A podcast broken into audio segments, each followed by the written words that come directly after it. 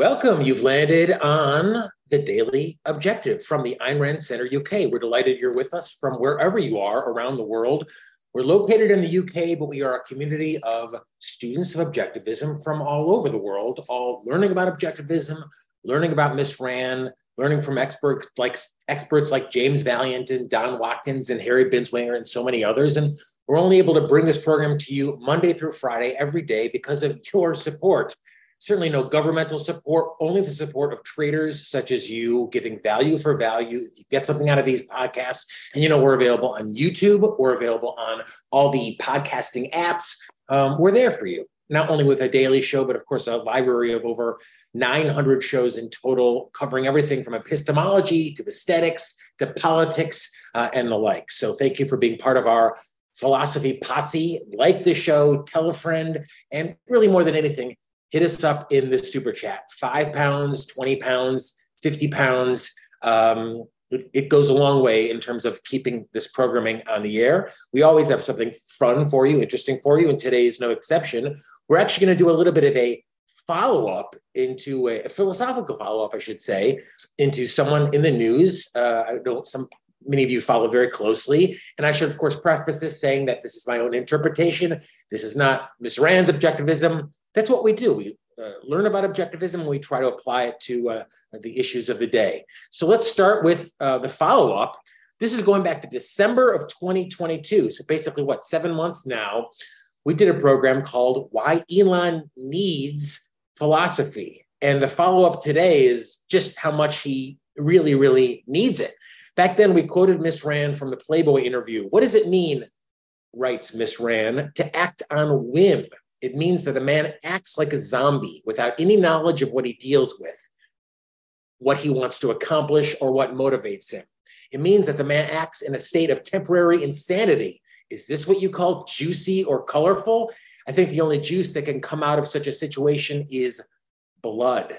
Now, pretty uh, harsh words, but you know, it maybe isn't physical blood that has come out of Elon Musk, but take a look at the Twitter traffic uh, over the last number of months since March, it's down pretty dramatically.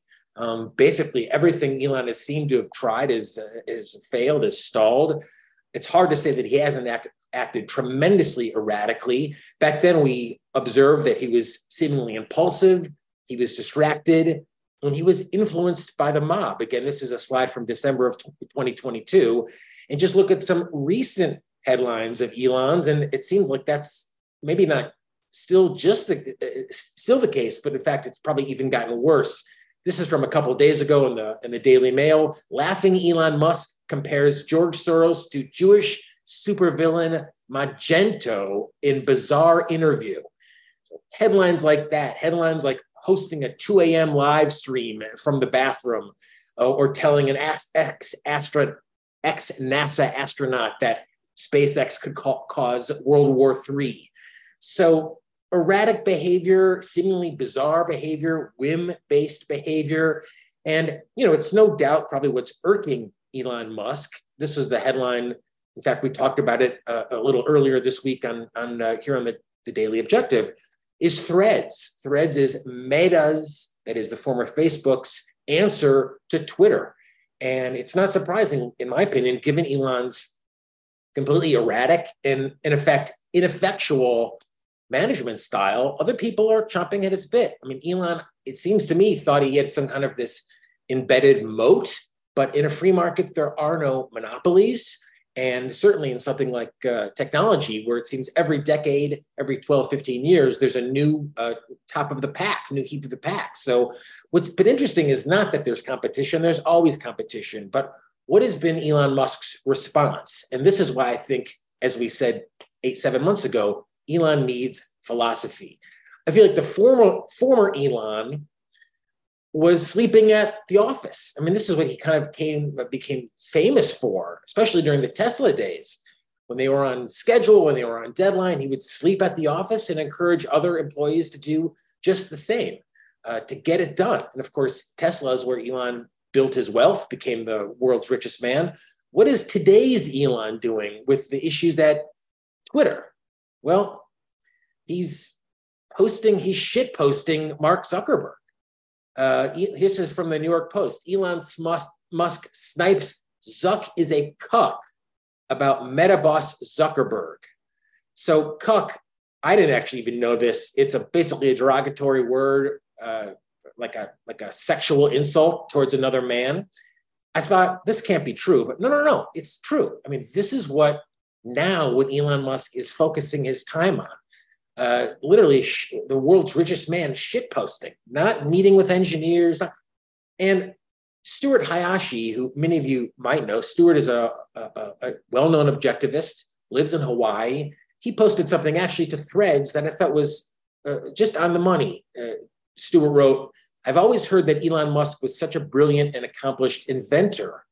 If today was the first time I saw his Twitter account, I would have thought it was a 13 year old boy pretending to be Elon Musk. And Stuart is exactly right. And in fact, it has gone seemingly from bizarre and bad to, to really worse and disappointing uh, in Elon Musk. This is just from what two days ago now. Elon Musk challenges Mark Zuckerberg to a dick measuring contest. Again, had to see is this fake news or is this the real thing? No, this is this is the real thing, uh, and you see it right there. Again, going back to Miss Rand, who is going to succeed in this situation? Who is going to succeed? Is it luck? Is it that colorful juice that she talked about. Uh, Ms. Rand wrote that the free market is ruled by those who are able to see and plan long range. The better the mind, the longer the range. And how is how is Mark Zuckerberg been planning long range for this Twitter uh, acquisition? Well, you might remember that even the bid itself was kind of a joke. There was a 420, a pot joke uh, built into his bid for the company, which he then himself admitted to have overpaid. So has he been thinking long range about this or has he been acting on whim? I think that the answer is pretty obvious. In fact, look at some of the activities that Mark Zuckerberg's been involved with. I mean, it's been described as chaos. You know, he's put in rules and taken rules away. Uh, TweetDeck, which is a popular application, is described as, is described as falling apart now after they've instituted new rules on limiting rates. So just complete, seemingly whim based management. So it's no surprise that others are nipping at his heels, and, and Threads has become the one of those top loaded uh, apps, downloaded apps in history. Um, you have to think. You can't just be colorful and have a quick comeback and you know get a lot of likes and, and social adoration. Miss Rand writes that thinking is not an automatic function. In any hour and issue of his life, man is free to think or to evade that effort Thinking requires a state of full focused awareness. The act of, act of focusing one's consciousness is volitional. So, is Musk seemingly focused on his work, focused on this? Well, is he even doing the thinking? This is something we highlighted from a number of months ago.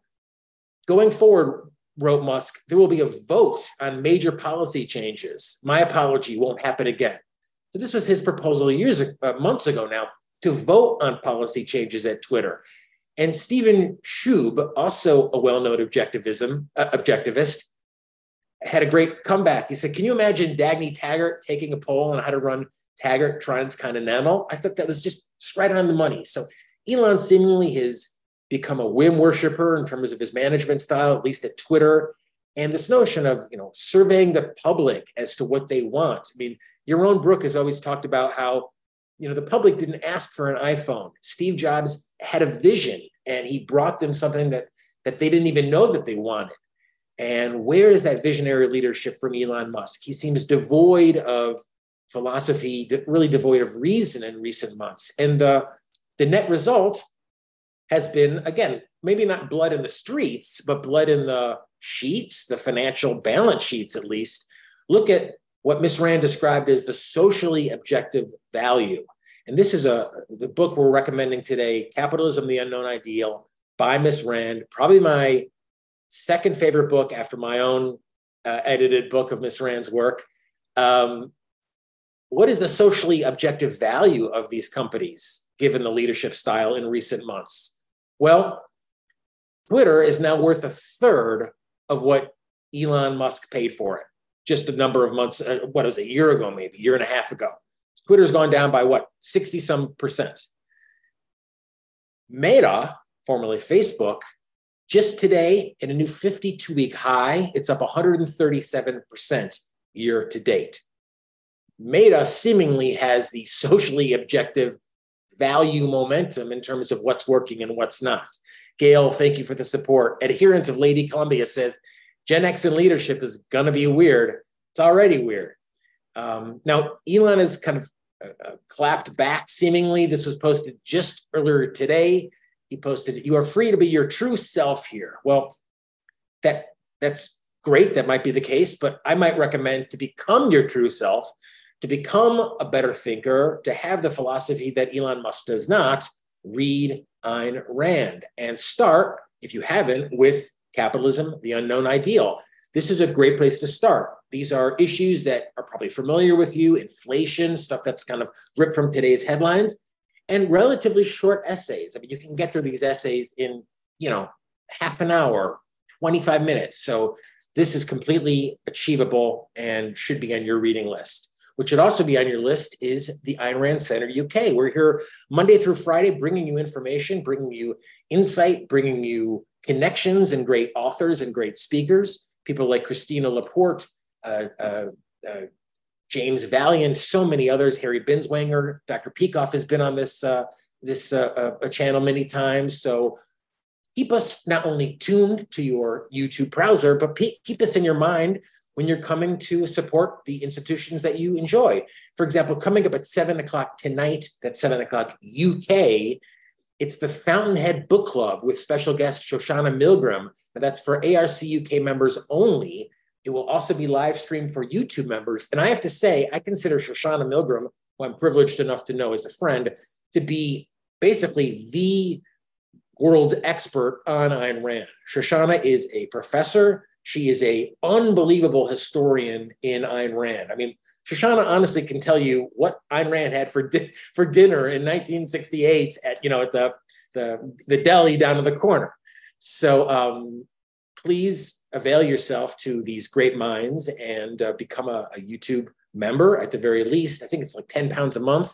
It's nothing, and it makes so much uh, difference in terms of us keeping on the air for you day after day after year. So, YouTube membership, Ayn Rand Center UK membership, you get access to all that special VIP access. And, you know, if you're reading Ayn Rand for the first time, or you've, or, or if you, you know, time expert, you've read Ayn Rand many times, it's so much fun to read it with someone like James Valliant, who can help illuminate things, explain things. There's no dumb questions here. We're all students of objectivism.